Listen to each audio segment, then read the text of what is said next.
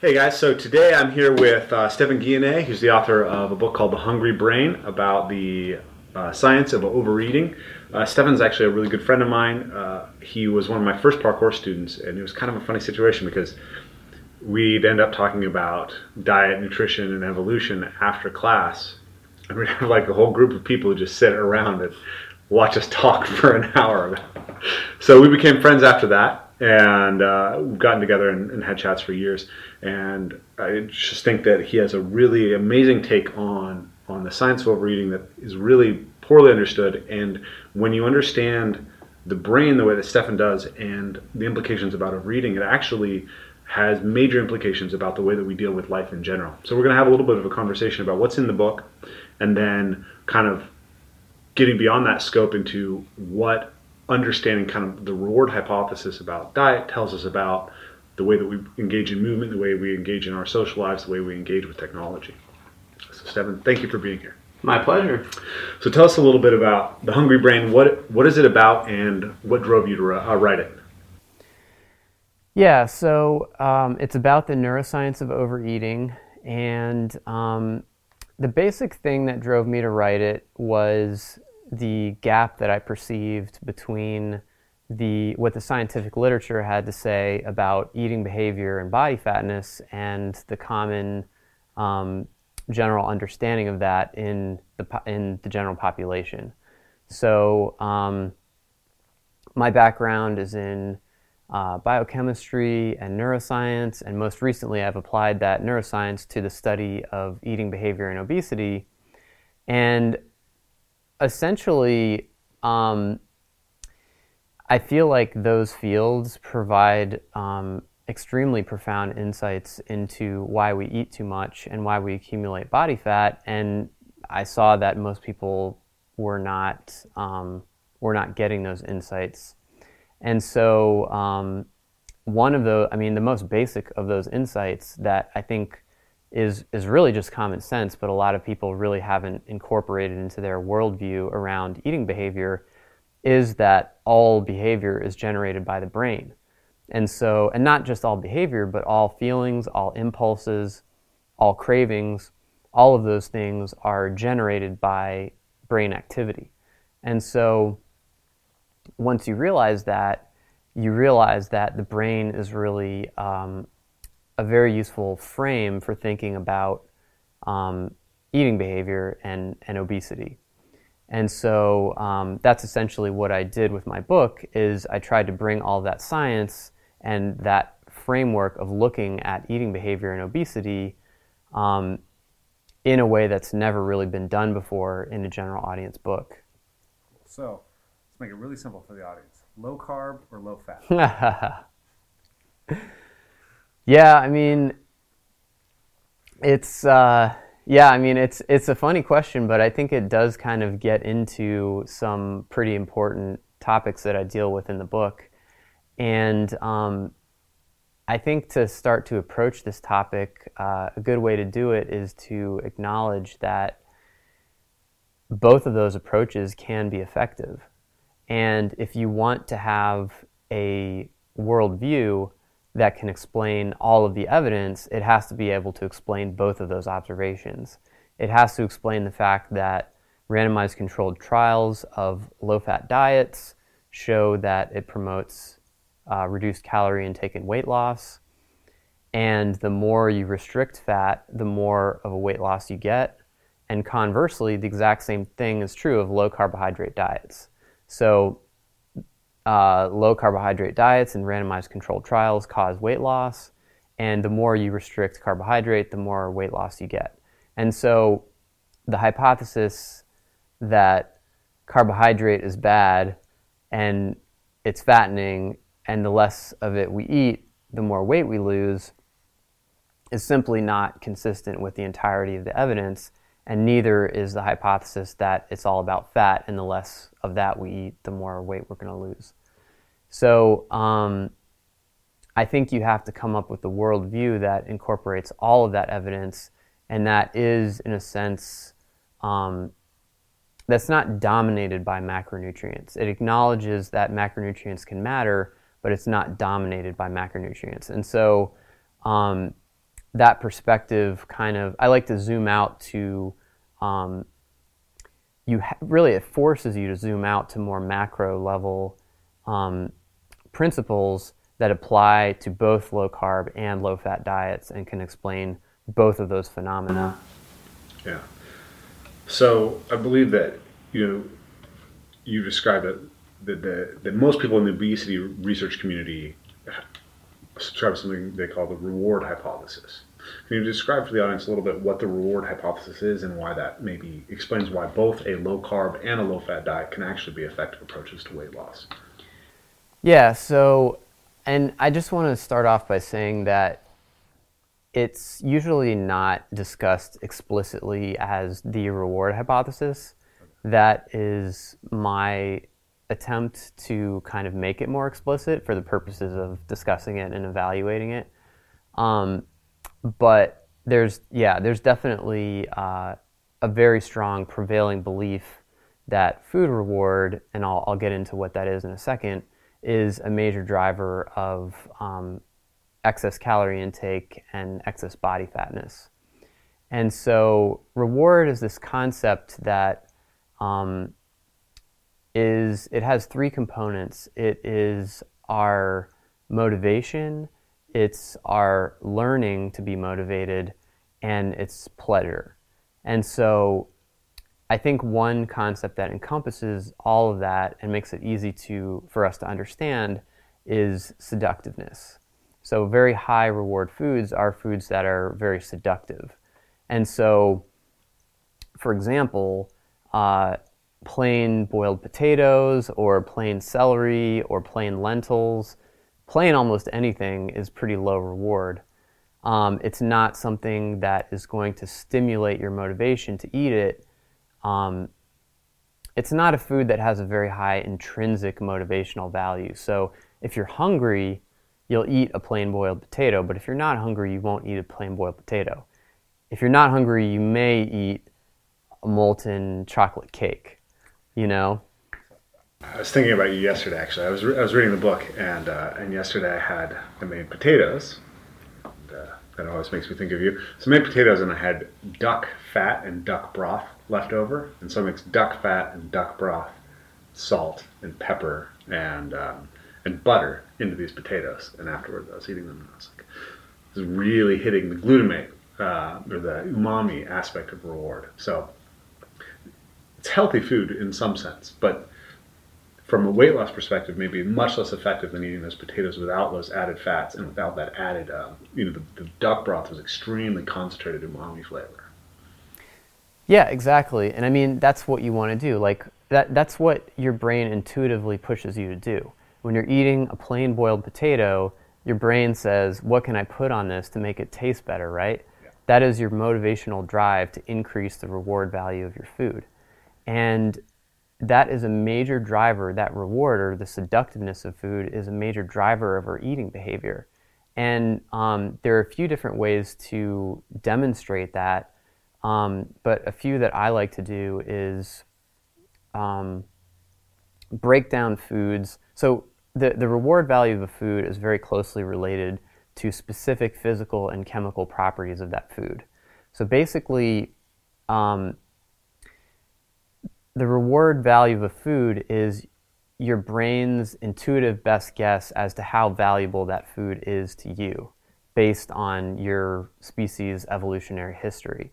And so there are specific things that the brain is looking for in food that it uses to judge how valuable that food is, how intuitively valuable that food is to you. And it sets your motivation accordingly. And so foods that are very concentrated in carbohydrate and fat and protein and salt and glutamate, which is that umami flavor that was in your potatoes and, and duck. So um, those things, um, th- there are specific receptors in your digestive tract, including your mouth, but mostly in your small intestine, your upper small intestine, that detect the concentration of those things and cause dopamine to spike in your brain in proportion to their concentration.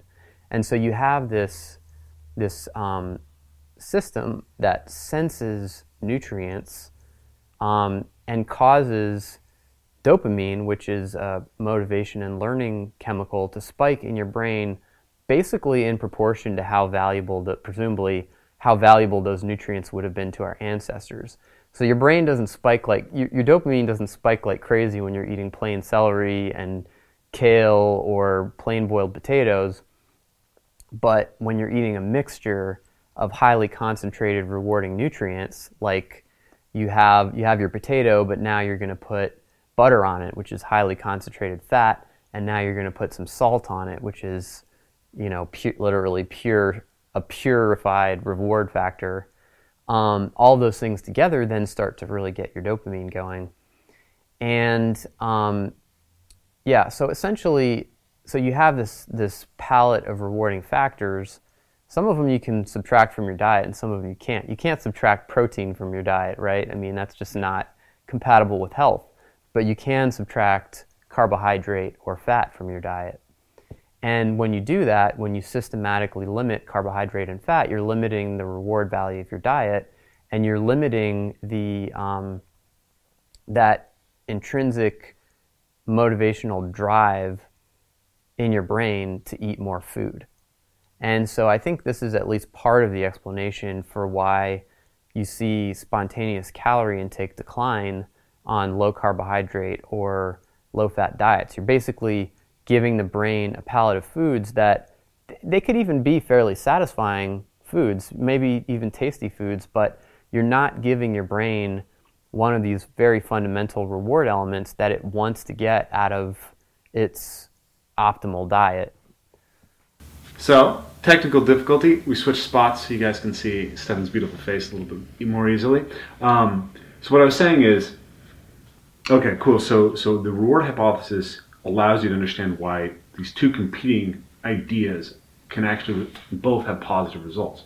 But besides that, does it give you some leverage to to actually maybe create a better effect or help recognize how either of those things can go wrong. Because, you know, myself in the movement industry teaching people, uh, constantly have people who want to talk to me about food and want to berate me about how they only eat sprouted oats that they you know, sprouted for 16 hours or something like that. And then the vegans are like, ah, it's got to be like this. And paleo's like, well, you're really fit and you're really fit and you have totally different theories. So, congratulations. Maybe it's genetic. so, so my point is, okay, cool. Well, now you understand something that helps both people. But then also, as soon as I see people who are vegan, who are who are who are suffering health wise, who I see them, you know, not achieving the results they're looking for. And the same thing with paleo, people. It's like uh, there a lot of people do well, obviously, but then there are people who who who, who who are not seeing the body composition changes that they want. Or like myself, I was kind of very low, uh, strict low carbohydrate, and I ended up uh, becoming very physically exhausted and fatigued and unable to sustain the type of training that I want. So, okay, that's a lot of uh, things to unpack, but I wanted to, to, to think how, do, how does this perspective help you set yourself up to make better decisions as opposed to adopting the low carb or the low fat perspective? Yeah, I mean, it's compatible with any perspective. These are ideas that you could apply in a low carbohydrate setting, a vegan setting, a paleo setting, any of those. Um, and I would say, as a matter of fact, I would say that all of those, um, all of those diets are already applying elements of this idea, and that's probably part of the reason that they tend to promote weight loss. Um, but they're just not doing it explicitly. And so I think it all depends on your goal because you know, not everyone has a weight management goal, and especially athletes may or may not have a weight management goal. Um, but I think that if you do have a weight management goal, which typically people want to lose fat, um, then reducing the reward value of your diet can provide some benefit. And I think that and I mean, basically, you know, the big concept I think that all this revolves around is basically ease of fat loss. Because if you, I mean, you can lose fat just by restricting calories. If you just bean count your calories and you know how many calories you need, or you just restrict until you start losing weight, you can lose weight. The problem is that it's not sustainable for most people. So most people simply are incapable of struggling with themselves over the long term to um, to lose weight by simple portion control. And so the question is, how do you achieve that most easily? And I think that eating a low reward diet is one tool in the toolbox. And part of the reason, and, and it depends on how attached you are to reward too. You know, one of the things I've learned is that some people are so attached to the way they eat. They're, they're essentially completely dependent on having their palates entertained three times a day to such an extent that they almost are incapable of not doing that. And that, that's been actually a really amazing revelation for me to, to see that. Because, I mean, the way I eat is, it's not like, it, it's a lot more interesting, or I, I would say a lot more appealing than like a hunter gatherer diet. If you really look at what actual hunter gatherers eat, it's like you're just eating like plain meat and plain tubers and berries off a bush and drinking straight honey and you know doing lots of ash and sand in there. Yeah. You mix in ash and sand? Yeah. And like there's no salt. Um, for, for, most groups there's little or no salt. Uh, there's limited or no spices and herbs. I mean the way i eat would be like extravagant to a hunter gatherer but you know i'll i'll have a plate of food with a plain potato on it and i don't put butter or salt or anything on the potato and to me that's fine but to some people that's like abhorrent. It's like unbelievably difficult to just eat a potato with that that's not like smeared with all kinds of stuff. And um, so anyway the, the point i'm trying to get around to is i mean i think that each person has to find their point of greatest ease with weight maintenance. And i think that for a lot of people um, d- despite what i just said i think for a lot of people there is uh, an unrealized potential there with restricting reward.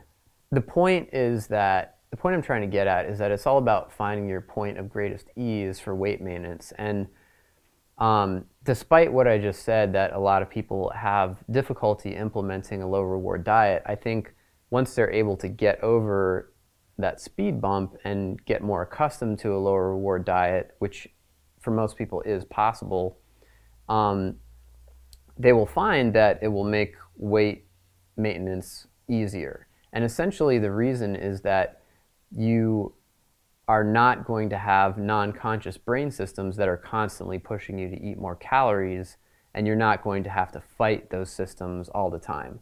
So, this is, the, this is a really important tension that my book focuses on between the conscious rational mind and the um, impulsive, non conscious uh, irrational circuits that are the ones that control, or at least that strongly influence much of our eating behavior. So we have circuits that generate hunger, we have circuits that generate cravings, we have circuits that make us want to grab things that are in front of us and stuff it in our mouths.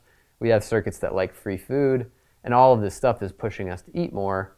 Um, so some of the most important of those circuits uh, their activity is basically dampened by low reward food. So they, their ability to push you to eat more is dampened by eating very, very simple food or just simpler food in general.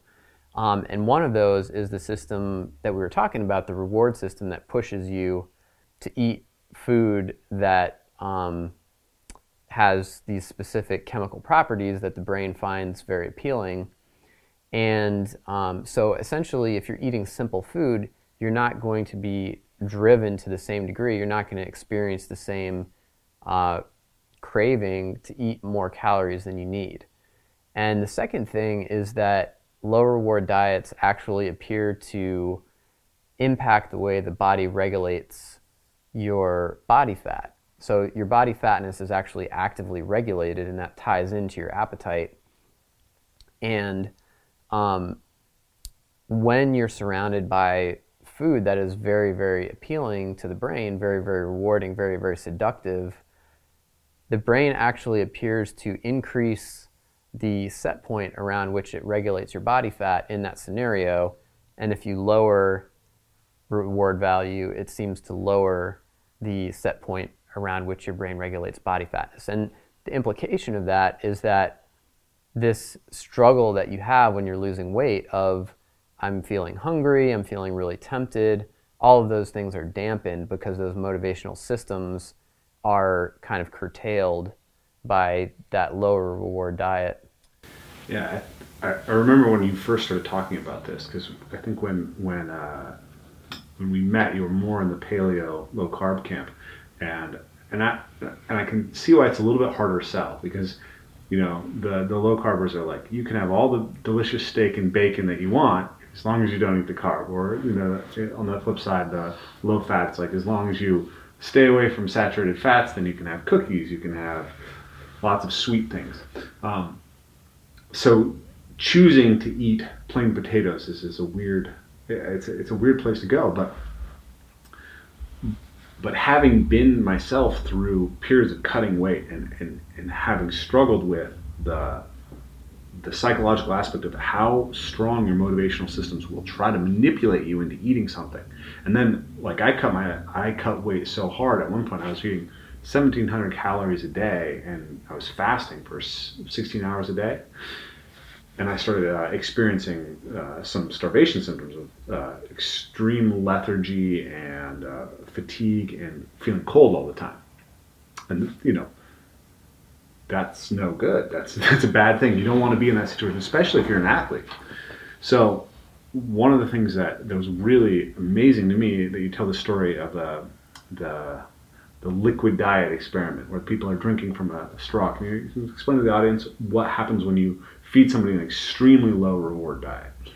Yeah, so um, yeah, so just to back up a little bit, the um, essentially the uh, brain, since it regulates body fatness, when your body fatness starts to drop, it activates what really is literally a starvation response. Um, and the strength of that starvation response is determined by the degree to which your brain thinks your body is starving. So essentially, it's listening to signals of energy status coming from your body, especially the hormone leptin, which represents your body fatness. And if that starts to drop, you start to get these compensatory responses, which you described quite well. Basically, the brain tries, tries to find ways to get more energy coming into the body and less energy leaving the body and to build up its fat stores. And so um, the uh, in the 1960s, there um, was a group of researchers who kind of stumbled upon this pretty extraordinary discovery. And I don't think they were trying to, they weren't really trying to study body fatness or weight loss, but um, what they did is they had this setup where they had um, a bland liquid diet that was available to um, subjects in a very controlled hospital setting. So this group of investigators, um, they really weren't trying to study body weight or obesity at all. Um, what they were trying to do is figure out a way to really accurately measure food intake, calorie intake, I should say. And that turns out to be a really difficult thing to do. Um, so they decided to take all of the variables out of the equation and just basically give people access to a straw that with a button on it. And every time they press the button 7.4 milliliters of this bland liquid diet came out. And um, they could just press it as many times as they wanted to until they felt full. And so they, these people were in a hospital setting where they had access to no other food, and this was the only um, food they had access to. So basically, their entire calorie intake was coming from this bland liquid diet, and they were determining how many calories they ate by the number of pushes on this button that they were hitting. And they were not told to, you know, restrict or anything like that. They were just told to eat as much as they needed to feel comfortably full. And so they had a, um, they started with lean subjects, and those people essentially maintained their calorie intake at a normal level for weight maintenance. So those people ate a totally normal number of calories and they didn't gain or lose any weight in this bland liquid diet setting. Then they tried the same thing with people with obesity. And it was the, the result was remarkable. Essentially, the people with obesity consumed very few calories per day on this blind liquid diet. They're eating between like 150 and 300 calories a day, and they began to lose weight rapidly. And these people were the, the key thing to note about this is that they were told to eat as much as they needed to feel full. And they were doing that. They were reporting feeling full, eating very few calories. And essentially, as long as they remained on this bland liquid diet, um, unrestricted, again, calories were not restricted, they, lose, they lost weight rapidly. And one of the subjects started at 400 pounds and over the course of about a year lost uh, half of his body weight. And all of this time he was reporting not feeling any hunger. And this is very consistent with animal research suggesting that the type of diet that the animal eats has a very profound impact on how that animal regulates its body fatness. So it's not just a passive process where you're like, hey, this doesn't taste as good, I don't want to eat as much of it. It actually affects the circuits in your brain that determine how much body fat your brain wants to carry or your brain defends against changes. So, so I, want, I want you to, to elucidate that just a little bit more because I think it's a really key point that that generally we have a body fat set point that our body will defend through motivational changes. So if you overfeed lean people, what tends to happen? Yeah, so overfeeding lean people, um, it depends on the person what exactly happen, what exactly happens, at least in the short term. Um, some people will literally incinerate almost every last excess calorie. You can you can feed people in a very tightly controlled setting where there's no other food going on. The excess calorie amount is exactly the same for everyone. Some people will just incinerate almost all of it, almost all the excess, and not gain any fat. Some people will pack every single excess calorie directly into their body fat, um, and then there's everything in between. However, what you tend to see is that after you stop the overfeeding, most of those lean people will lose the excess. The ones that had gained fat will lose the excess fat back down to where they started. So there is a system that, at least in some people, defends against fat gain. Um, although it's it's more effective in some people than in others, and the mechanisms by which it does that, um, there are several mechanisms, and not all of those operate to the same degree in every individual. So then, when you when you underfeed people without respect to to food reward, basically the converse happens. You you get people who are highly motivated. Like you talk a little bit about, I think it was the Minnesota starvation study.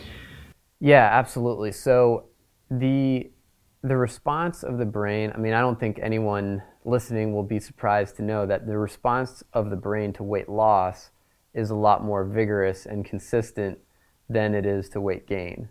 And I mean, I think that's consistent with the fact that more than half of Americans will be obese at some point in life. Um, but it's very difficult for that person with obesity to become lean once again. So the, the lower limit is defended much more consistently um, and vigorously than the upper limit for most people. Um, yeah, so the Minnesota starvation study is a really interesting, um, really interesting example of that. Um, it was conducted by Ancel Keys, the famous nutrition researcher, famous of the seven countries study. And it was done in conscientious objectors uh, around World War II. These people were um, didn't want to go fight, didn't want to go kill people or be killed, And so the government said, all right, fine, well, um, you can get out of fighting in the war if you agree to participate in this really challenging experiment. Basically, what we're going to do is we're going to underfeed you by something like 30% of your normal calorie intake for, I, I don't remember whether it was six months or a year, something in that range. And these people lost a lot of weight. They lost like a quarter of their body weight. So, I mean, you see photos of them and they looked like normal lean people in the beginning. And then by the end, they're just like, you know, you can see all their ribs, their skeletal. It's, it's, um, they're quite weight reduced. And he took a number of very detailed measurements of these people during the course of this process. Some of those measurements were physiological, you know, um, and body composition, and then some of them were just observing behavior and psychological. And what he noted is that um, these people, their mental lives, their internal psychological lives began to revolve around food. So in the beginning, uh, you know, they just had normal everyday thought process like all of us, but by the end of it, they were collecting cooking utensils, they were thinking about recipes all day, uh, they were just daydreaming about food and dreaming at night about food. Their entire mental existence kind of started revolving around food. And they actually, it was so pronounced um, that they actually named it semi starvation neurosis, uh, this type of obsession that developed in these people. So, these systems that regulate body fatness and regulate our motivation, they're very powerful and they reach into a number of different brain systems and can kind of hijack a number of different brain systems in order to try to get you to eat food. And some of those systems are you know, high level conscious systems that are the ones that are determining what we think about in our daily lives. Um, and this comes back to the way this um, lipostat, as I call it, this fat regulating system works. Basically, it's a negative feedback homeostatic system, which is similar to what's in your thermostat. So what what all those words mean is that um, in your thermostat, you have a thermometer that measures the ambient temperature in your house, and when and, and there's a set value in that thermostat that you program, and when the temperature deviates from that, it kicks in corrective response to maintain stability or homeostasis of the temperature of your home. So if the temperature starts to drop, the thermometer detects that it kicks in a heating response. So it turns out that there are many things in the body that are regulated homeostatically like that because they have to maintain a stable range or else you get yourself in trouble. Things like um, blood pH, uh, blood CO2, blood pressure, um, body temperature is a great example. That's a very tightly regulated variable. And I think it's a really great illustration of this because your brain literally works like a thermostat in how it regulates body temperature, except that the responses it uses are much more complex than your thermostat. So the brain has literally thermometers it's listening to in your core and on your skin that allow it to detect your current core temperature as well as future threats to your core temperature. And when temperature and, and it has its set point right? Its its set point of 98.6 plus or minus a degree or so. That's the thing it's trying to defend. And that's programmed into the brain.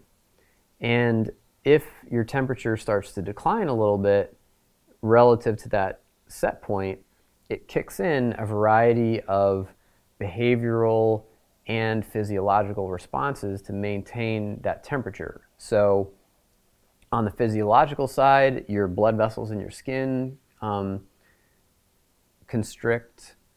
Um, you may start shivering. You may it may activate your brown fat to generate heat.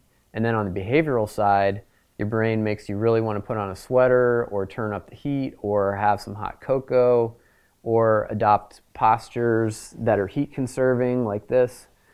Um, and then conversely, there are a whole suite of physiological and behavioral responses when the heat, when your body heat starts to increase too high. Um, and these responses are so effective that they can maintain our body temperature to within about a degree Fahrenheit when the outside temperature may be varying by 70 or more degrees. So it's incredibly effective. And as it turns out, as I said, many things are regulated like this, and one of them is body fatness. And body fatness is, is of course, not defended as vigorously or as accurately as, as body temperature, but it's the same in the sense that it acts via a suite of behavioral and physiological responses that attempt to defend a set value that's in the brain. And so if you start to lose weight, like they did in the Minnesota starvation experiments, um, your brain has a sensor, and that is leptin, which is a hormone that's in the circulation in proportion to how much fat you have. So your brain measures the leptin just like your thermostat measures temperature. And then if the leptin drops below the value that the brain wants, that the brain's looking for, and this is all non conscious, of course, um, then it starts to kick in a series of behavioral and physiological responses.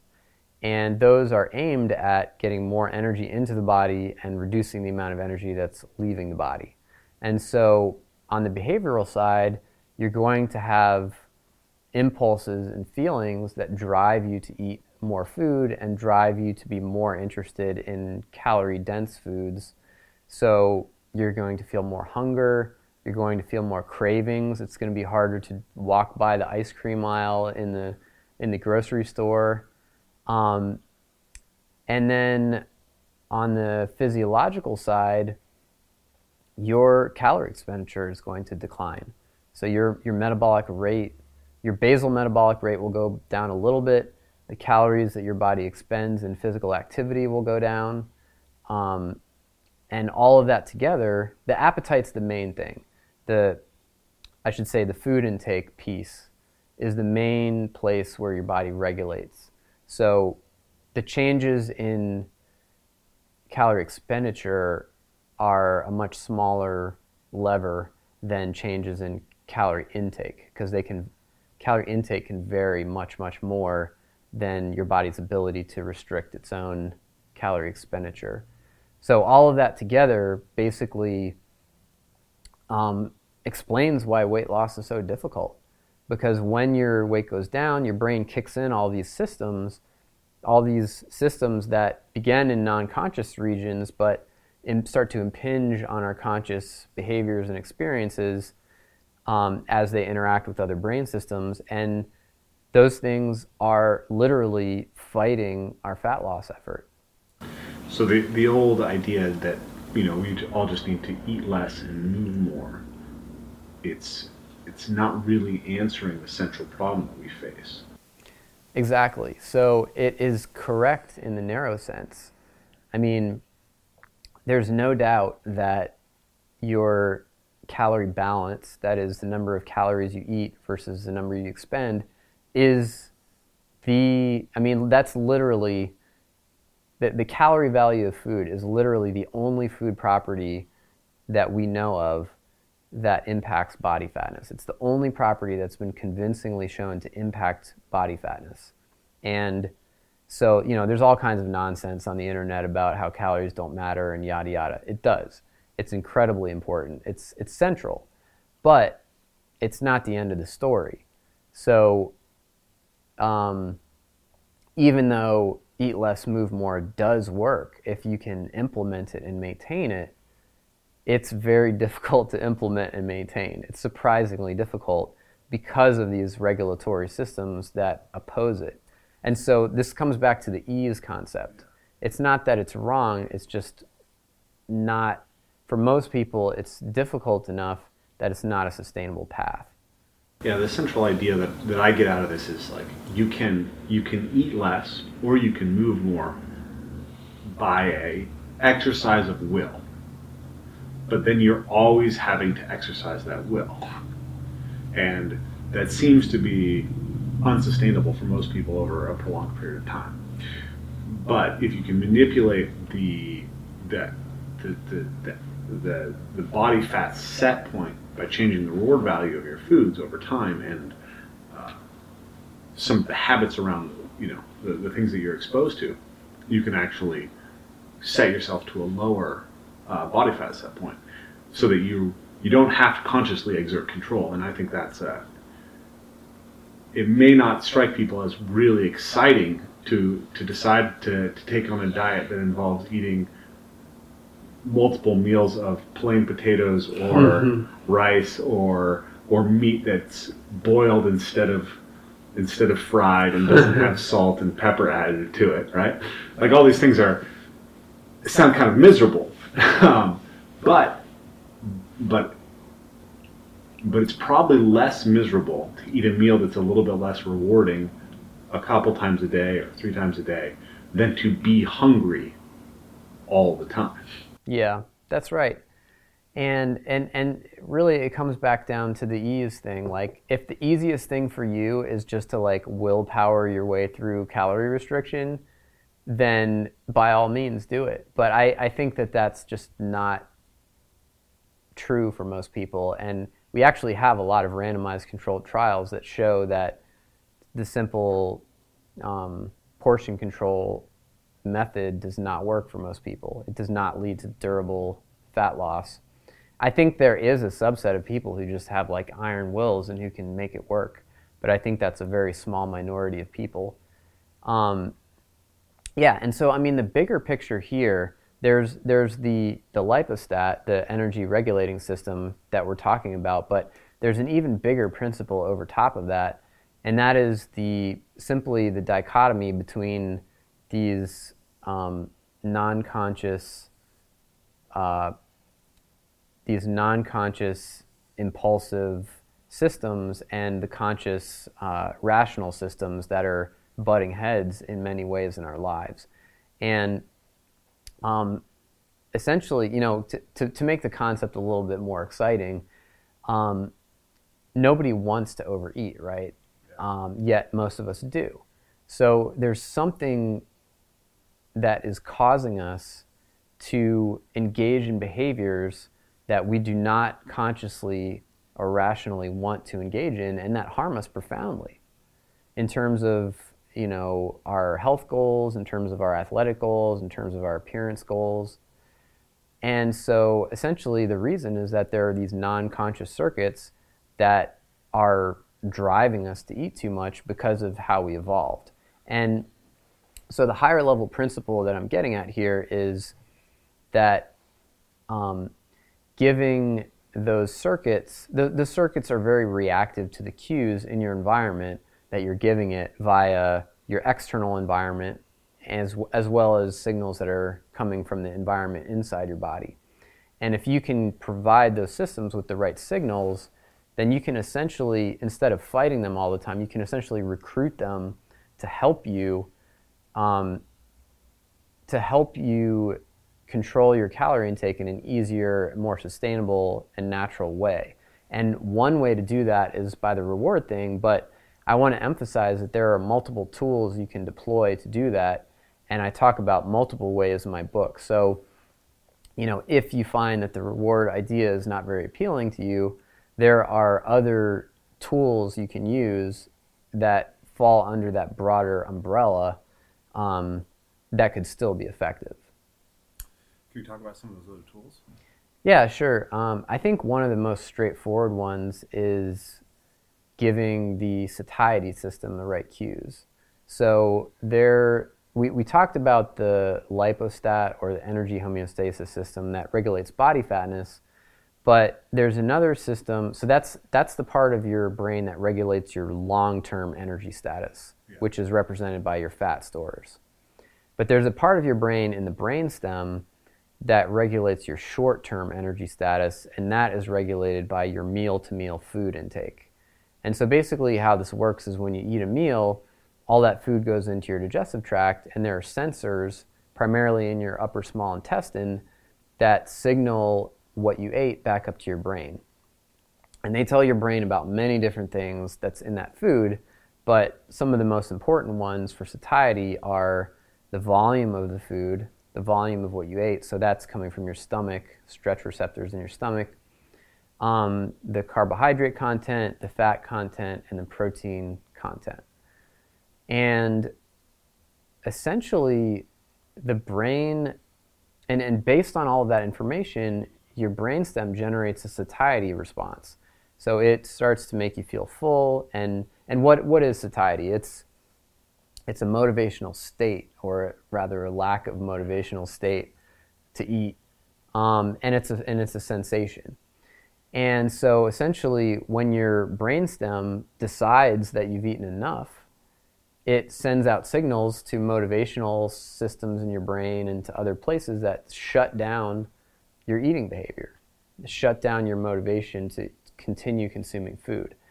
And um, so, what are the principles that guide that process? What causes your brainstem to say, hey, you've eaten enough? Well, um, it turns out that those principles, I'll get into those in a second, but it turns out that they don't correspond very closely to the number of calories that you ate. So the, the um, brainstem is not really very accurate at matching satiety to the number of calories that you ate. Certain types of foods will cause more satiety per calorie than others. And it turns out that um, there are certain very simple food properties that predict how satiating it will be per calorie. And so, one of the most important is the calorie density. So, that just means how many calories are there in this food per unit weight. So, like a piece of chocolate has a very high calorie density whereas a piece of celery has a very low calorie density. Those are kind of the opposite ends of the spectrum. And so the lower the calorie density, the more satiety per calorie you experience. And that's simply because the same number of calories will fill your stomach up more, activate those stretch receptors more, and that's a piece of the satiety puzzle in your brain. Um, also, higher protein creates more satiety per calorie, um, lower palatability or pleasure of eating basically creates more satiety per calorie, and um, higher fiber creates more satiety per calorie. So it seems to me that in a lot of ways, lower satiety maps to lower reward in the long run. So, what does having the satiety piece give you as a tool that you don't get from just the reward piece? Well, I think that you can create more satiety. Basically, you can exact. I mean, you can accentuate that effect. So you, are basically approaching satiety, trying to um, increase the satiety response by two different using two different tools that are both very powerful. And um, if you put those together, you're going to get a larger response than if you use either one individually. But one thing I really want to emphasize about this satiety concept that I'm talking about is that it corresponds really well to our intuitive ideas about what foods are fattening and what foods are not. So if you look at foods that have properties that are very low satiety per calorie, so high calorie density, um, sometimes low protein, not always, low fiber because they're refined, um, high palatability, what you're going to find is that that basically describes most junk foods, describes all junk foods. So pizza, cake, chocolate, cookies, all of those things fit perfectly into that into that rubric. Um, now, if you take the converse of that, you get essentially unrefined uh, whole foods, more similar to what our ancestors used to eat. You get fresh fruits, fresh meats, eggs, oatmeal, um, very simple, unrefined foods that have a high water content, high protein, sometimes, not always, often high fiber, um, and just very simple foods like what our ancestors used to eat. Those tend to have properties that are higher satiety. So I think this um, concept really kind of gives a an empirical basis. Uh, it gives a, I should say, a mechanistic basis, really, to some of our intuitions about food and what's fattening and what's not. So I wanted to, to start bridging off into some of the how how this this basic understanding of the brain helps us think about our life in the modern world in a more general sense.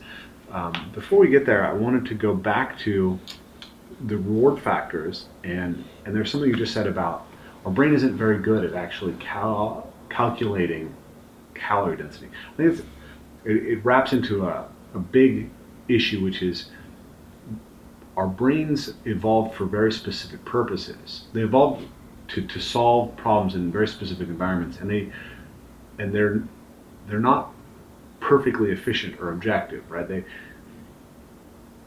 you you you don't uh, in the book you talk about the fact that, that the only micronutrient that we can detect by flavor is salt. Because for some reason we needed enough salt in our diet that it was useful for us to seek that. And that many other animals don't have receptors for salt. But we don't have receptors for say vitamin a or for for uh, magnesium for calcium for all these other things that that that we may be missing in our diet today because it wasn't worth it for evolution to build that capacity in. It's expensive to build things into a human being. So you, you want very simple heuristics that allow you to get the benefit of it, and then that's ba- that's conditioned on the evolutionary environment. So can you uh, go over the, the, the, primary satiety factors again, and then what those might have signaled as far as the nourishments that were available, the, the, the broader uh, nutrition that was available in the ancestral environment? Yeah, absolutely. So, um, first of all, I just wanted to say that uh, I I don't know if all animals have it, but I think most animals do sense salt, and a lot of them are motivated by it, but not necessarily all of them. Um, but the yeah, so for um, protein, uh, that's a big satiety factor per unit calorie. That's the most satiating macronutrient. That's and signaled by umami. Well, uh, not primarily. It is so. Um, it depends on whether you're looking at it from a reward perspective or from a satiety perspective, because those are actually different, separate pathways, which is kind of strange, but yeah, but true. Um, what I what I mean by that is separate, like all the way down to the gut. Um, even though they're detecting some of the same things, they, it doesn't seem to be carried by the same nerve impulses. It's really surprising. Um, but um, if you're looking at it from a satiety perspective, I believe it's just amino acids in general. And there may be specific amino acids, I don't remember, but it's not specifically tied to glutamate. Although glutamate does, sp- glutamate specifically does have a satiety effect. Um, and but if you're if you're talking about reward, protein and glutamate, so amino acids in general and glutamate seem to have kind of separate effects. Um, but I, I wanted to take things just a little step back to answer your question. I think that it's better to look at it from a reward perspective than a satiety perspective because reward is really that's where you're talking about what the brain wants. Mm-hmm. And so if we're talking if we're thinking about why evolution, if we're, if we're thinking about evolutionary drive for certain types of nutrients, I think looking at it from a reward perspective is more informative. And so um, for protein, I think it's pretty obvious, you know, our tissues um, are made of protein, most of them, and it performs a lot of essential functions in the body. Um, carbohydrate and fat are principal sources of calories.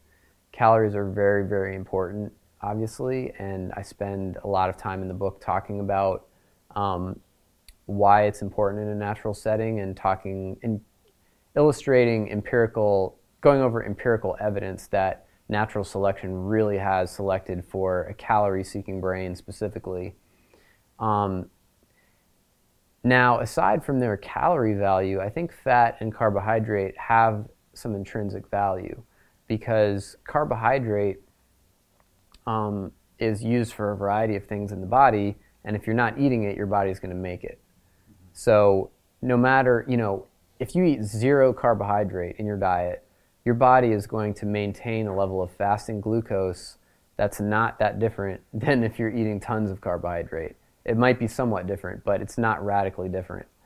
So glucose is something your body needs, and if you don't eat it from your diet, it's going to make it. So that's something the body wants to obtain. It's more costly, it's more difficult to make it than to just ingest it. Um, furthermore, carbohydrate supports high intensity physical activity. And that is probably would have been really important in an ancestral context.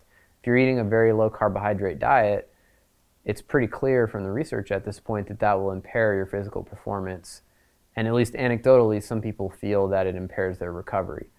Um, fat is the most calorie dense substance on the planet by a long shot.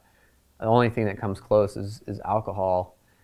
And um, so I think that explains why our brains really, really want it, but it also carries some essential nutrients such as uh, polyunsaturated fatty acids um, that are, you know, essential to health. Um, so then there is actually a bit of a distinction that the brain makes between sugars and starches, and it, we seem to have this special affinity for sugar. Um, and you can't really taste starch in your mouth, but you can taste sugar. There are specific receptors for sugar, for free sugars. And my guess is that that's simply because sugar evolutionarily is associated with fruit or honey, both of which are very safe calorie sources. I mean, fruit literally evolved to feed animals. That's its purpose. Yeah. And so it doesn't mean every fruit is good for you, but I mean, if you find the right fruit that evolved to feed you, it's probably not going to hurt you. Mm-hmm. It literally evolved to feed you. Um, and then um, honey, of course, you're stealing this amazing resource that bees painstakingly hoard. Um, and and it doesn't contain any any toxins. And then uh, glutamate is is kind of an interesting one because it is not only an amino acid, a constituent of protein, but it's specifically something that occurs in cooked meats. And so I would I don't know if this is literally true, but I would speculate that we have a particular affinity for glutamate because um, cooked meats have lower parasite burdens. You get rid of all the parasites, and you can extract more calories and protein from cooked meat than you can from raw meat. So, isn't it, isn't it true also that the chimpanzees, if given a chance, would prefer to eat cooked meat over raw meat? I'm not sure. Um, I think I've I think I may have read some study to that effect. I'm not I'm not well versed on that, but the brain is very good. I mean, basically your dopamine system responds in part to the amount of protein in your food. And if you're able to extract more protein and faster, then you probably get more of a dopamine spike. So it would make sense that chimps would respond to that just in the same way that they would respond to like a candy bar. Yeah. You know? So a couple years ago, we were sitting down uh, to drinks, and you said uh, what the food industry has effectively done has been able to divorce flavor from nutrition. So all these reward pathways that we have, they're now they can now be hyperstimulated by things that don't contain the micronutrients that we didn't evolve to seek.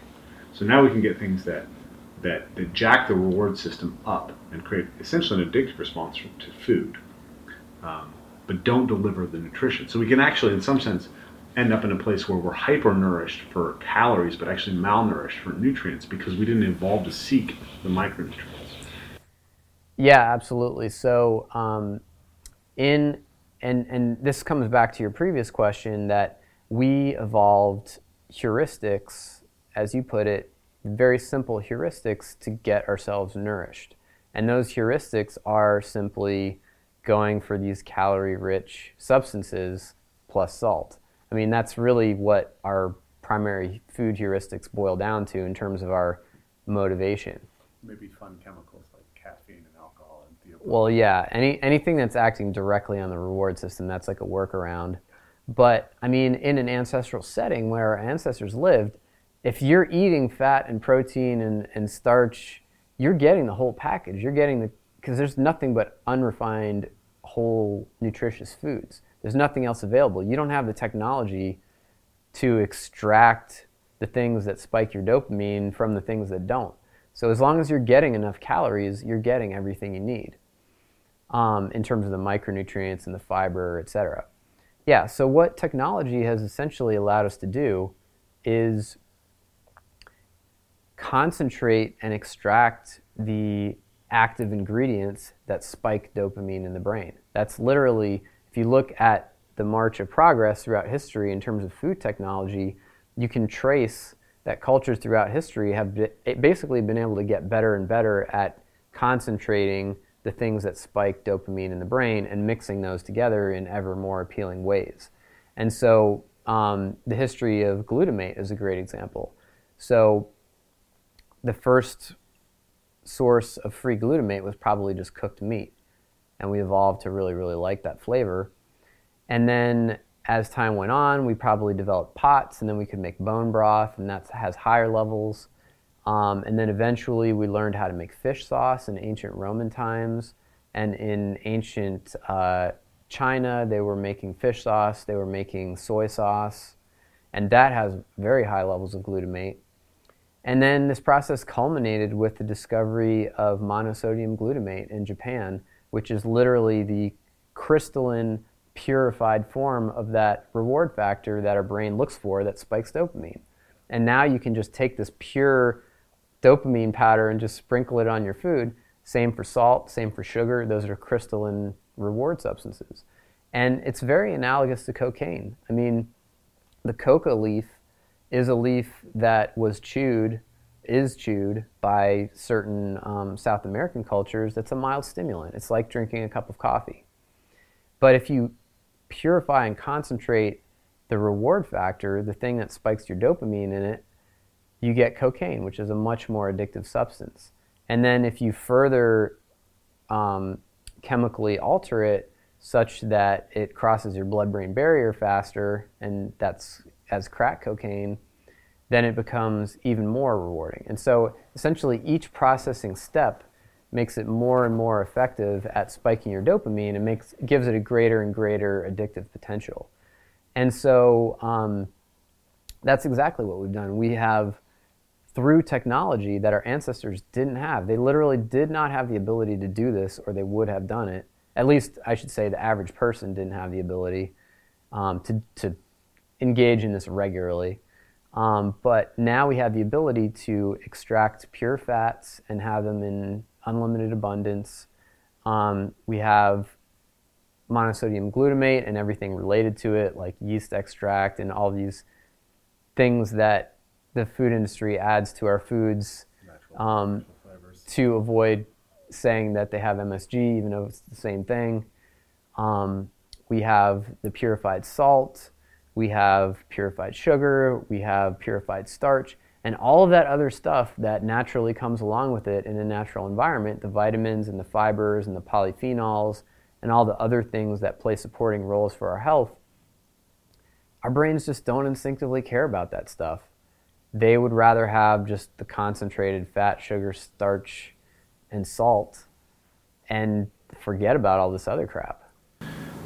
So I think I think you may have actually discovered what I think is perhaps the central problem of modern life because it, it's not just a problem that's associated with food. The obesity epidemic is part of a broader set of problems that all come down to the fact that we can hijack reward centers in the brain with technology in a way that we never have before.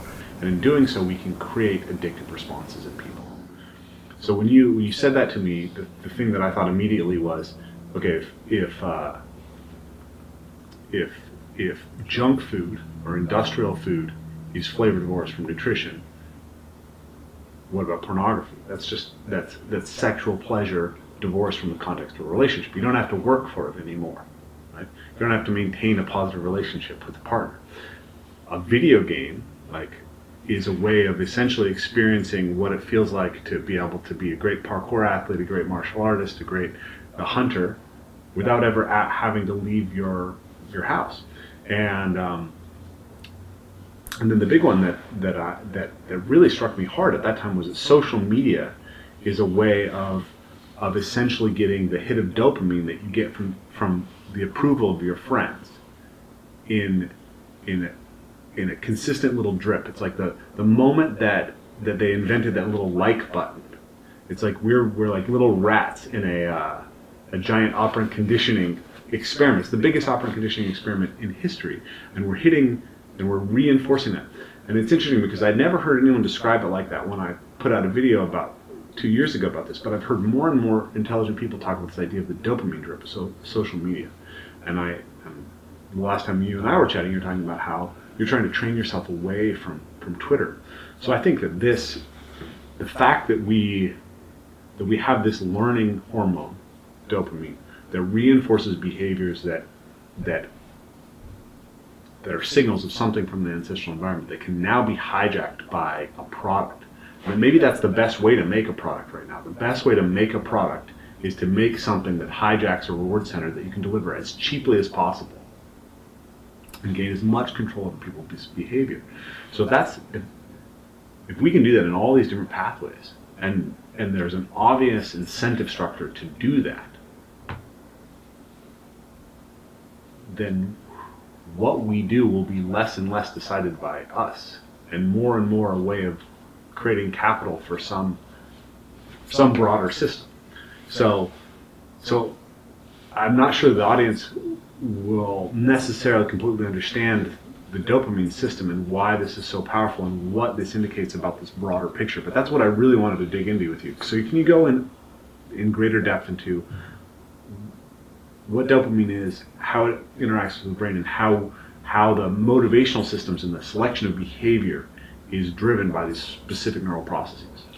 Yeah, absolutely. So um, I think you know food is a great example that we and we can generalize from there, but um, essentially your brain has a series of hardwired goals, things that you know natural selection has wired into your brain as important goals that you should try to achieve in your life. Things like eating food, having sex, staying, you know, warm, uh, avoiding certain types of dangers, you know, not liking spiders and snakes, stuff like that. Um, the so, and then uh, essentially, when you engage in a behavior, the degree to which it accomplishes one of those goals will determine how much dopamine gets released, basically, at least initially.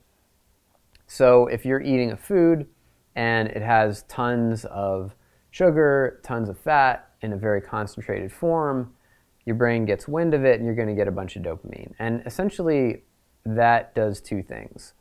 Uh, one of them is it sets your motivational state. So when that dopamine is spiking, you're going to want to keep engaging in the behavior that you're engaging in. So eating the piece of pizza or whatever. The second thing that it does, and arguably more important, is it causes it sets your future motivation for that thing.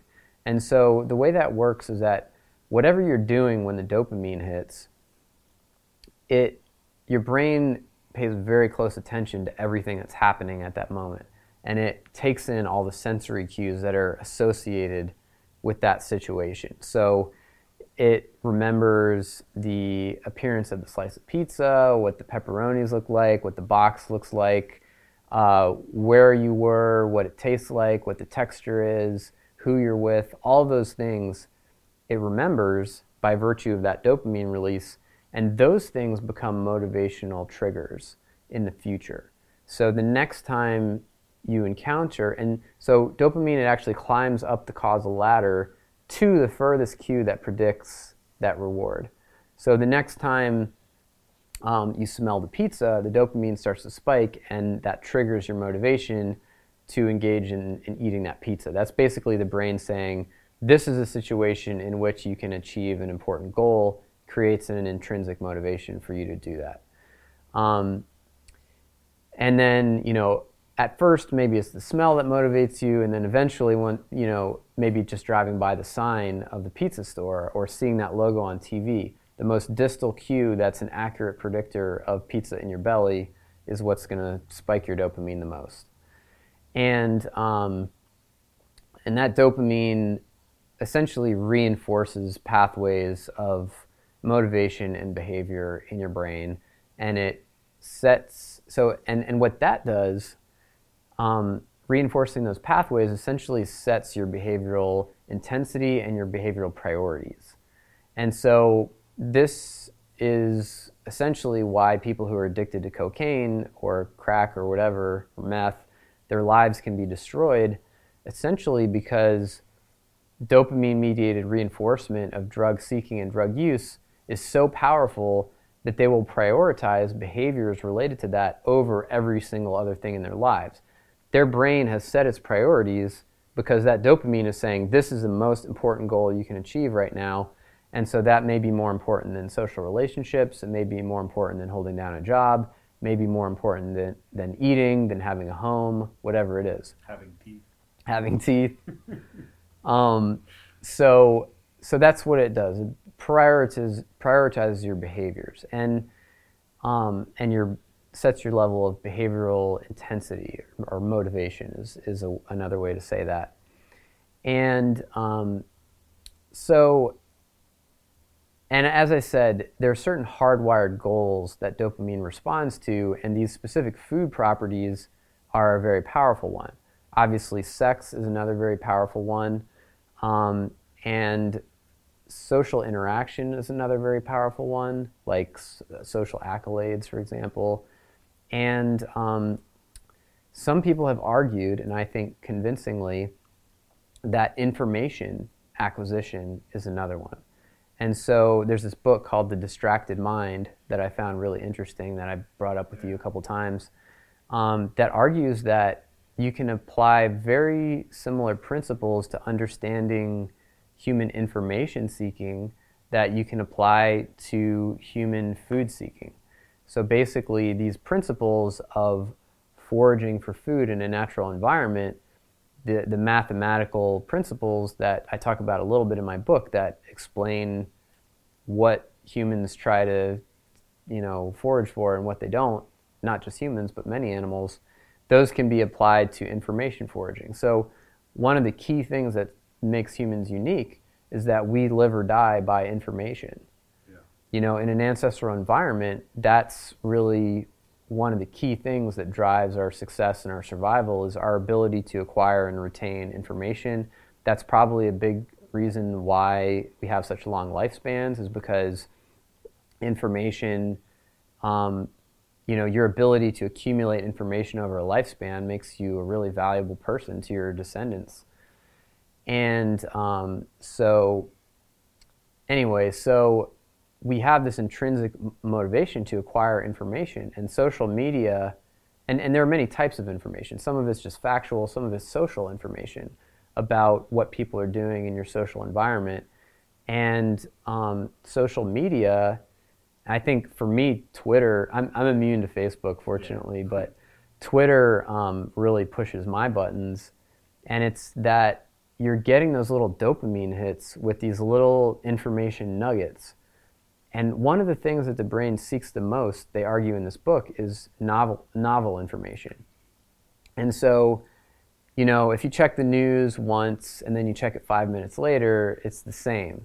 So that's not a novel stimulus. But with Twitter, there's this cascading series of novel information nuggets that you can read, you can click through on, um, and it has that social reinforcement aspect. It's like, did did they like my tweet? Did you know, did I like their tweet? Um, did they retweet it? There's like a social ladder, it's yeah. social climbing aspect. It's interesting because I use Twitter very passively and I use Facebook very actively. So I, I can see that there's two very different uh, kind of reward systems that are triggered there because when I post a, a new video on Facebook, sometimes, you know, some of our videos have over 100,000 views and, you know, 400 likes or, you know, 400 shares on some of the videos. So we post a video and and and I just get this this feed of of, of information saying, we love you, you're awesome, right? And it's incredibly reinforcing. And I, and for weeks after I put out something really successful, I will find myself refreshing my feed subconsciously all the time, just just because I've been so reinforced by what I did. You know, it's it was a huge hit of dopamine, and it reinforced all the behavior around that. Um, on the flip side, I don't tend to post a lot on Twitter. Mostly, it, you know, it just feeds my Instagram to Twitter. Um, but what I do with Twitter is, well, actually, I, I, pretty much isolated myself from Facebook to some degree for various reasons. I, I took, uh, I killed my my news feed, so I was not looking at it. But then I started using Twitter. And Twitter is the same thing for me, where it's like, it's just interesting information over and over again. One of the things that, that you say in the book that's really interesting to me, though, is that that dopamine is not in its in itself inherently pleasurable necessarily. That it's associated with with hormones that cause pleasure. But this is something that I find interesting about Twitter. I'll be like, I'll be strolling through Twitter and I can feel that it's reinforcing to get these little bites of information, but I actually don't feel like it increases my happiness or well-being. This, it's the same thing with social oh, with social media, right? It's like it's a very cheap delivery system of something maybe very concentrated. It's very reinforcing of the behavior, but it doesn't have the same full depth emotional experience that something like you know you know the, the ultimate experience for me is like I climbed through a waterfall with 15 of my friends, and they were all deeply scared, and we were cold, and it was amazing. And then we went and sat down and had an amazing meal, and then we're in the sauna together. Like that's that's rewarding on a much broader set of levels, and it, it gives me some sense of meaning in my life. Whereas the the addictive thing of going, you know, what are people saying about this new issue, this new issue, this new issue? It actually I, I think it makes me depressed actually. And mm. I think hmm. that the information is coming up more and more that social media use is certainly highly correlated with depression. And it's not clear what the causality is, but there's a bunch of new studies that are showing that basically the more you use social media, the more likely you are to be depressed. They talk about that in the distracted mind as well. Yeah. I think it's really interesting. I mean, I, I haven't really noticed a mood link with myself, but I do notice that um, Twitter in particular can really cut into my productivity, and um, I and you know being so immersed in this understanding the reward system, the motivation system, um, and also having a background in meditation that I've spent many years kind of observing my own mind. Um, I really can very acutely feel this um, this pull um, that Twitter exerts on my mind and my behavior that is not entirely constructive. And, and you know, I, I want to acknowledge that these things do have some value. You know, Twitter does have value. It um, is very informative. It keeps me up to date, and I do have social interactions that I enjoy on Twitter. So I don't want to just say it's just a bad thing, but I think that you know, we have this marketplace of food and of technology and all these things that's very competitive and basically the things that are the most addictive are the ones that survive in this hyper competitive marketplace and I think despite its value, Twitter and Facebook and those things are reinforcing to the point of being destructive. And so, at least in, in many people, and so I've personally started to withdraw from it at least withdraw my active participation. I still use it professionally to post things, but um, it's been really interesting feeling the pull of it subside. Like I would kind of almost compulsively check it throughout the day. And whenever I needed a break, I would just automatically go to Twitter and not using it almost at all for a week. Those impulses have really subsided and it feels good. It feels like I'm regaining control over aspects of my behavior. Yeah, so I've been trying to detrain myself off of using social media and also off of consuming information primarily through the internet. So rather than like reading blogs, I've been trying to read a lot more books. So a couple things that have been interesting in, in observing that is, um, one, the compulsiveness that comes with it. Also, uh, you know, books are great because you can read a much a much more in-depth argument. Right? You can think a little bit more deeply about things. But the other thing that I was that I'm thinking about is that like your brain actually needs fallow periods. It needs like if you are constantly addicted to social media, you have, you never stop receiving input from outside of your own internal system, which makes it harder to listen to your intrinsic systems. I uh, I've been thinking about what about nothing? like not even meditation, but just like contemplation, just sitting down and not having something. But there's something so addictive about that that information gathering. Yeah, process. I agree. I mean, just look at people these days with the smartphones. I know I'm sounding like an old Yeah. old man these days with the the smartphones. But I mean, there's no downtime for the mind. Like whenever there's a break, and I'm sure many of the people watching this will will uh, feel that this describes them. But we pull out our smartphones and we fill it up with looking at something, and um, you know, I'm not I'm not a psychologist. I'm not a psychology researcher, but just my own speculation is that there's value to boredom. I mean, when I was a kid, I was bored all the time. I don't think kids are bored these days. No, I don't think we're bored, and I think well, there's two things that are really interesting about that. One is there's research that shows that boredom is is a source of creativity. People people will make up things because they're bored, and that's useful. The other is this this idea of like where do your what is the where do you come from in some sense, or where do your thoughts come from?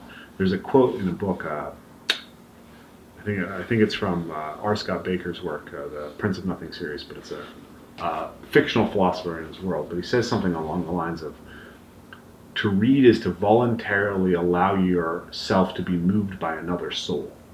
Right? Your your thoughts, you're letting your brain be taken over by somebody else's thoughts in a sense. So when we when we when we become reliant and dependent on external sources of information constantly, we are we are actually, in some sense, uh, outsourcing the creation of our thoughts to some broader societal entity, which which may which may be positive, and I want to go into why I think there's really some positive things that we have to acknowledge because I don't think we can get rid of it without recognizing what it, where it's useful. But I think it's really potentially dangerous. It's like it's very easy to fall into a stream of information, whether it's you know the alt right or the social justice warriors, and you can get that little behavior pathway, that little set of thoughts constantly reinforced, and you never have to think about anything outside of the scope of what those people are thinking about. And you can constantly feed yourself that. So uh, here I'm going to drop Jordan Peterson's name. Every time we talk, that name comes up and it always uh, bugs you. But, uh, but he talked about the idea that social media isn't an echo chamber, it's actually an amplifier, right? It's actually building the signal on these things. And so when we, when we jump into that, we're actually participating in, in these amplifications of any sort of streams of thought and maybe becoming less complete individuals because of that, and less less self developed, less self driven. Could be. I mean, I think another issue that I, that concerns me is we are living in a high dopamine world now, and we know that if you induce a high dopamine world in animals by giving them some highly rewarding stimulus like drug access or human junk food, for example, it changes their brain in ways that are not good. And um, we are surrounded by dopamine stimuli to an extraordinary extent compared to our ancestors. It's in food, it's porn, it's media, it's uh, our, you know social media. It's many different things that surround us that have basically been selected because they spike dopamine, as well as drugs. You know, we we think, oh, I don't do drugs, but most people do. They either drink caffeine or alcohol. If almost always both. Yeah, And most people smoke marijuana. I mean, honestly, we're in Seattle, so it's legal here. I actually don't smoke myself, but but I, you know, I think I could probably count on one hand the number of my friends who never participate. Yeah. Yeah. So, I mean, uh, essentially, we're just kind of like saturated with these dopamine spiking stimuli. And I, I don't know exactly what effects that has on the brain, but I think there is strong reason to speculate that it might be really not good. And certainly, since dopamine prioritizes your behaviors, it's going to prioritize your behaviors toward those things that spike your dopamine. And the manifestations of that can be pretty negative, like addiction to drugs, addiction to gambling, uh, addiction to porn. You know, there's video games. I think video games are a great example. Actually, that's video games are probably the one thing that I've one reward stimulus that I've struggled with the most in my life. Yeah, I completely um, banished video games from my life. Not completely, but almost completely. When um, after college, it just was such a motivational draw on me and such a waste of time Yeah. that I said I can't do this anymore. I don't want to do this, and so I just never put another one on my computer, and that was it. So, I actually I think have relatively low response to video games. Like when all the kids started playing video games when I was young, I was like not that interested in it. But when I was 15 or 16, the, the first of the Elder Scrolls series came out, the second of the Elder Scrolls series. And for some reason, that game really triggered whatever was in my brain that was available to be triggered. So I'd play the Elder Scrolls. So the last one that I played, the last one that came out was Skyrim, which came out I think 2011 or 12. It came out before my daughter was born, and I ended up playing 230 hours of Skyrim, and I would play till three in the morning. Um, Wow. and and so I, I was like, oh, I beat the game. You should get some kind of medal for that. I was done with it, and, and I thought to myself, what could I have done with those 230 hours? And like, it was super fun while I was doing it, but what did I gain as a human being? Yeah. having played those 230 hours. You Like could have learned Japanese, man. you, you did, you know, and it's like it's not that that that things that are just pleasurable aren't worth doing sometimes just for themselves. It's like you need to to blow off steam occasionally. But if the thing that you blow off steam doing is going to automatically blow up, it's like you can you can read a, a trashy novel for 30 minutes and put it down, right? But you pick up Skyrim and it's like six hours go by and you don't know what happened. And that that's a I think that's a real problem, and I think that, you know, I think it's particularly addictive for for young men because of the way the video games Yep. are uh, descended, and we can see that men are falling behind in in, in school. Starting, boys are starting falling behind in school.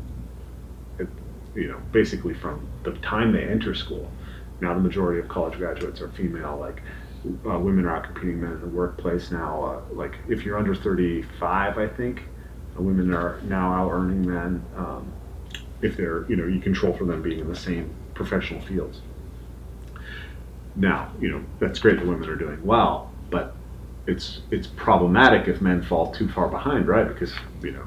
Well, that's bad for men. It's also bad for women because women have to mate with men you know, for the most part, not all of them, but uh, but that's a you know it's a real problem. So, but I wanted to go back to social media for a second because I I've been thinking about this a lot because my professional life owes itself to social media. I'm able to travel the world and teach what I teach because it's been spread through social media. I've been thinking about this a lot myself because my professional life in many ways is dependent on social media. It's it's it's become possible. Like I devoted many years of my life to parkour, which I only knew about through social media in a sense. And that community developed through social media. And I've been able to travel the world and teach and develop a business because of social media. And and even going back before that, like I, I grew up pretty isolated and I was interested in very sophisticated intellectual things at a very young age, and that did not um, really work with the peer group that I had available for me in the small town I grew up in.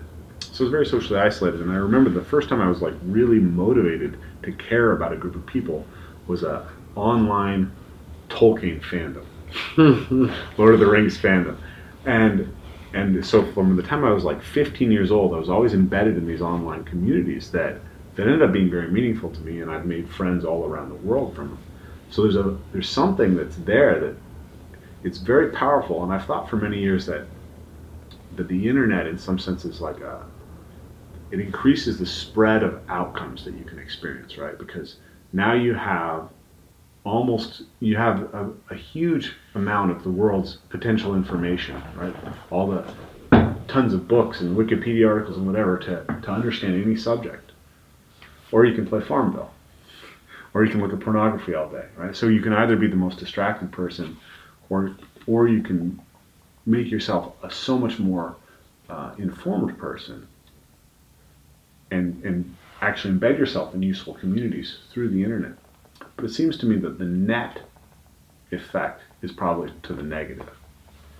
And that even if you're the type of person who tries to make the positive happen, that well, maybe the the, the systems are actually getting more and more sophisticated at, at manipulating your behavior. And so I'm I'm I'm curious, and this is maybe this is too difficult of a question or something, but the, how do we recognize what was useful and and and build a, systems that we can maintain what was useful while starting to recognize how it's manipulating our behavior? Yeah, it's a tough one. Um, I think.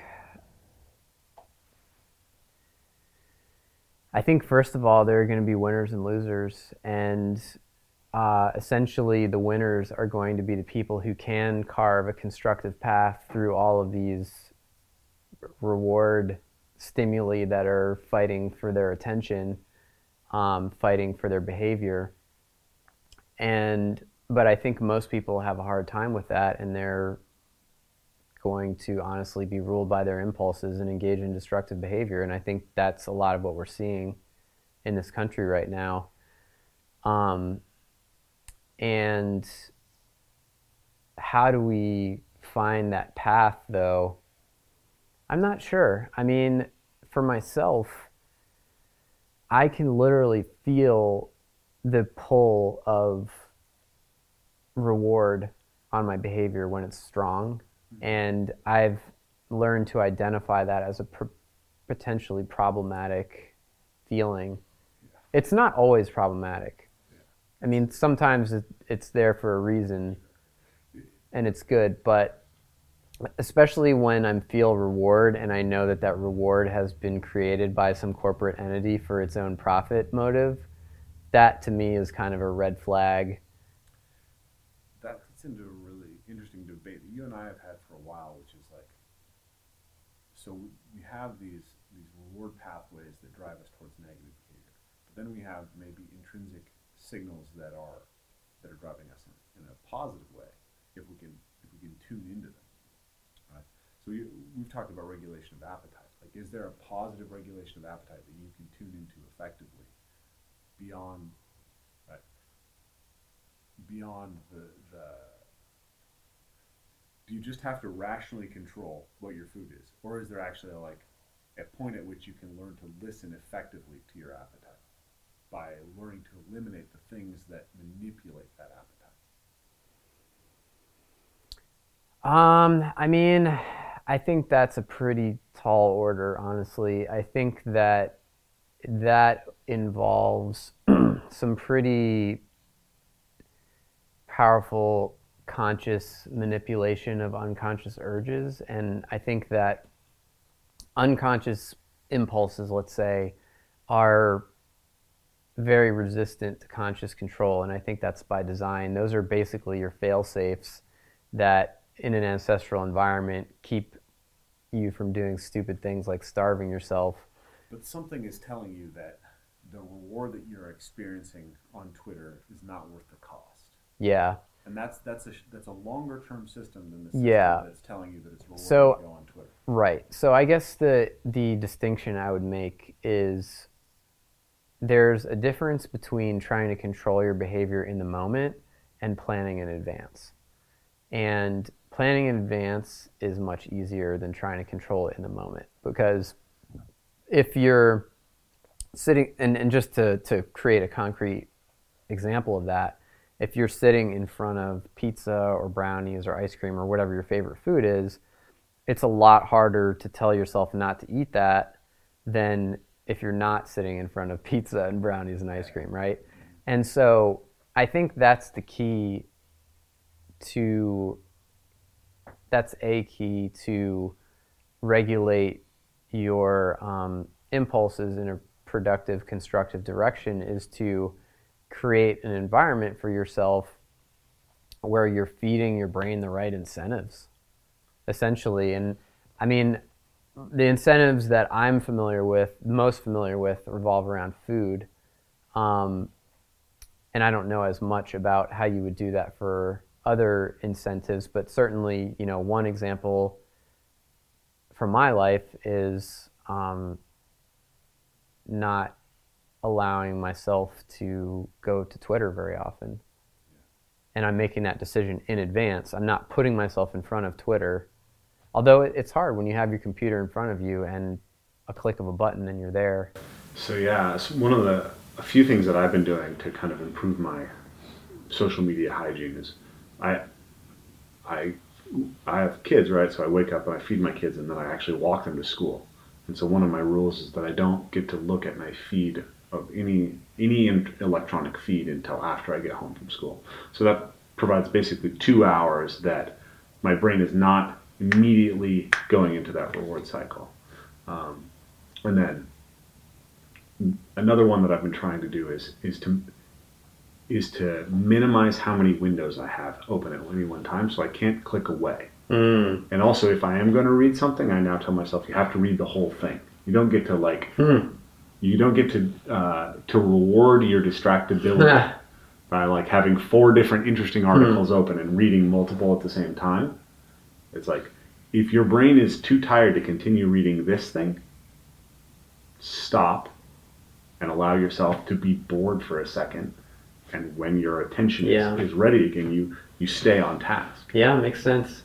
I think another thing that could work, that has worked for me, and that I think um, could be a powerful tool is deleting certain things off your smartphone. So I deleted the Twitter app off my smartphone. That was the worst offender. I did that a long time ago. I would wake up in the morning, just grab my phone, and then I was on Twitter. And half an hour later, I'm like, "What the hell happened?" Yeah. Um, but I mean, you could either also delete your browser or make it difficult to access so that it is so that there's an effort barrier to get to it if you want to look something up on the internet. That way, you're not going to do it unless there's a really good reason to do it, and get rid of all those apps like Facebook app and all that that kind of sucks you in and keeps you in. Maybe you have like the only type of media on your phone is like your Kindle app with books on it or something like that if you need to kill time or you're on the bus or something. So, um, want to be respectful of your time. We should we should wrap up pretty soon. I think one of my central ideas is basically what we need is is cultural technology to deal with whatever the present problems are. And the the, fun, the fundamental problem that we have is that the environment is actually changing faster now than ever because of technology. Technology is expanding exponentially. So we we exist in an obesogenic environment, and what we really actually need to build is a cultural toolkit that helps us move through that. In the same way that people who had to eat things that were potentially poisonous had to build a uh, cultural toolkit that, that that got rid of the poisons. So before we we break, could you break down what you currently think are the most important sort of cultural technologies that someone can adopt in order to control uh, their weight management over time? Um, I think, wow, yeah, that's a big topic. And I guess it, it all depends on what you mean by culture, but I'm assuming you mean like a something that's not just about individual behavior, but something that's like about family or social behavior and is transmitted through generations. Culture to me is um, it's repeated patterns of behavior that are that are not uh, they're not innate, right? That they're built, right? It's like a we, it's like a form of technology basically that we carry forward into the future. So so having, for instance, three meals a day is is a cultural technology. One meal a day would be a cultural technology. eating every time that you eat with somebody with your family. That's a cultural technology. Eating only eating and not eating and watching tech, uh, TV. That's that's like those can be rituals. Those can- be decisions that you make about the way that you you operate that will have effects. So, um, you know, uh, the big things that I'm thinking about are things like well, how do you use the grocery store? How do you, where do you, how do you put food in your environment such that it's less likely to cause that? I love the experiment you talked about in the book of, uh, where they did the Hershey's Kisses, right? If you have a, a ball of Hershey's Kisses on your desk versus in your drawer versus six feet away, Yeah. what does that have an effect? And I, I think I like my mom was lean and fit till till she started an office job, and then she immediately gained twenty pounds. And she told me it was because there's M and M's on everybody's Mm. desks. It's like she can't not eat the M and. M's, and that like that's a decision that people could change, right? They could say like, hey, let's not have sugar around the Yeah. office. It's amazing, though, to what degree people will rationalize the um, desire to have junk food around. It's some people are in, into making changes and not having that stuff around, and some people will fight tooth and nail to have their M and M's. It's powerful stuff. Um, but yeah, I mean, I think I think there are a lot of ways that we can um, behave culturally that would kind of um, passively control our food intake in a more um, in a more healthy and slimming direction. And by passively, I mean without having to, you know, explicitly and specifically exert willpower to control behavior um, in the moment. Obviously, it takes some willpower in advance to make certain decisions to set yourself up in certain ways, but a lot less than just controlling yourself in the moment. So, uh, and a lot of this is stuff that I cover in the book, and I, I can't um, fit it all in, but um, I think a really simple heuristic that you can use is to eat unrefined foods.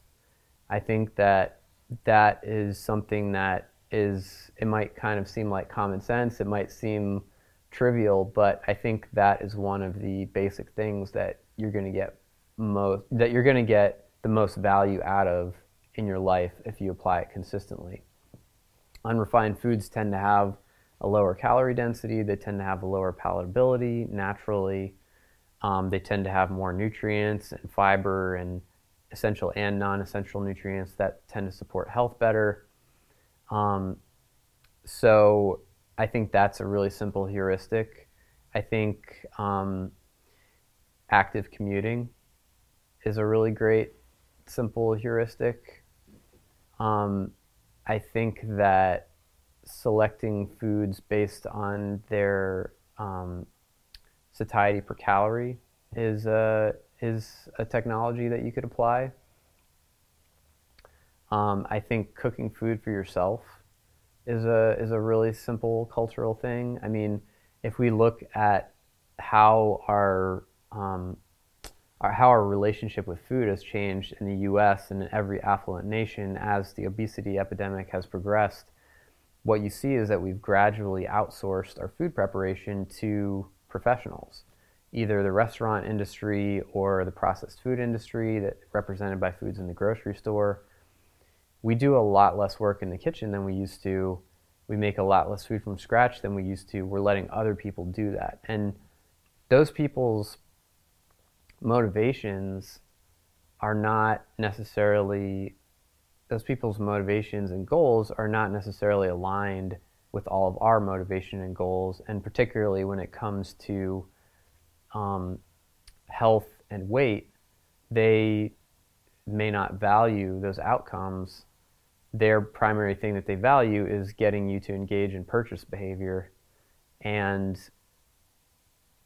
the ability to do that effectively tends to correlate with the ability to cause you to eat more because you make highly rewarding foods that reinforce purchase and consumption behavior.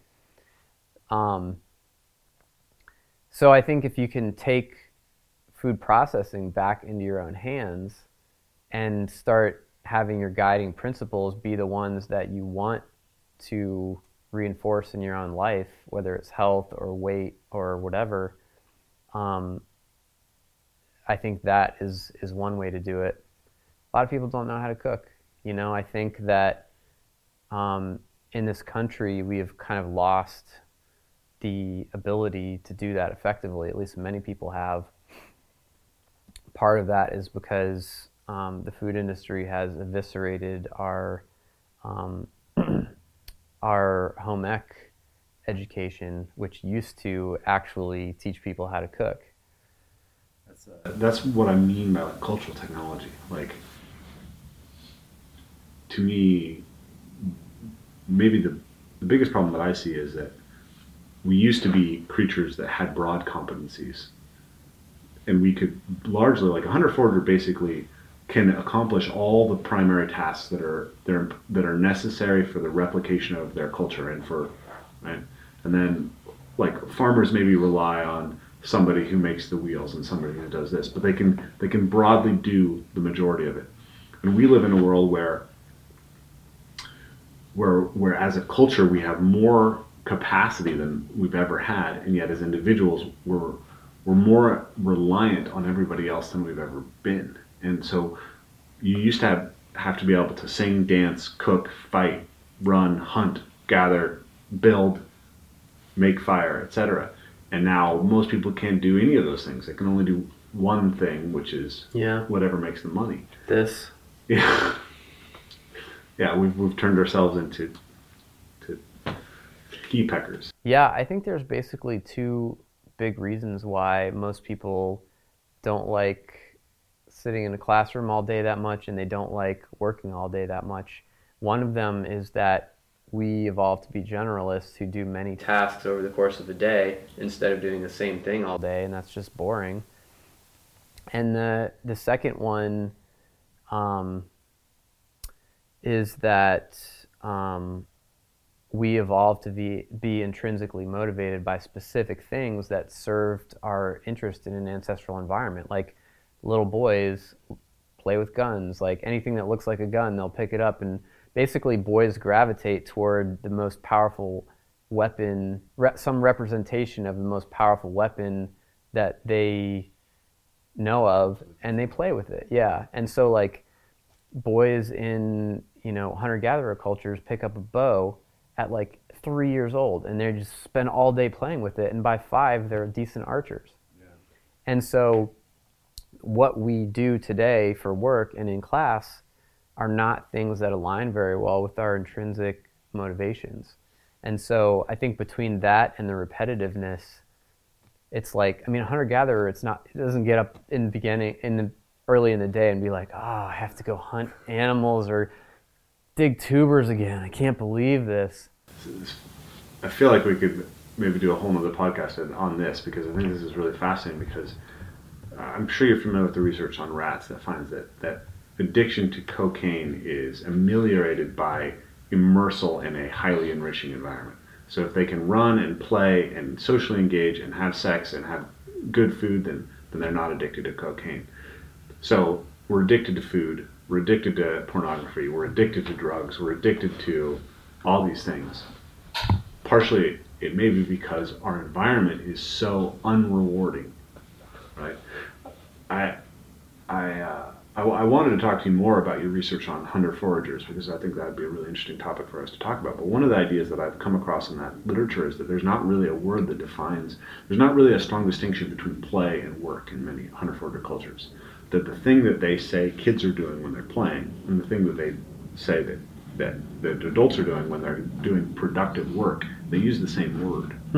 And that that makes sense because because we do what they do for work for fun.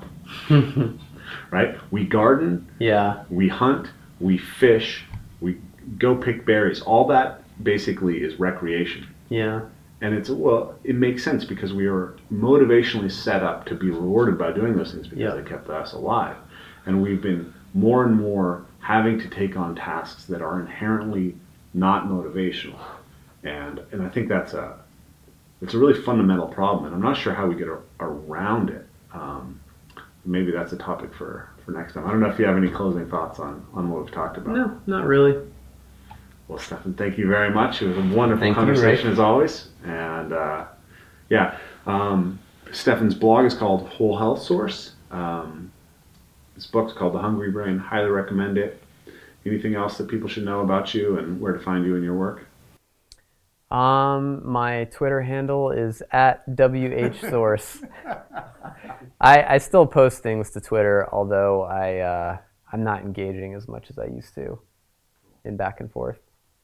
Yeah, so definitely you got to read the book if you're at all interested in, in the obesity epidemic, if you should be, and really uh, many of the epidemics that we face, because understanding more about the reward system and how the brain works will will help you understand the world that we live in.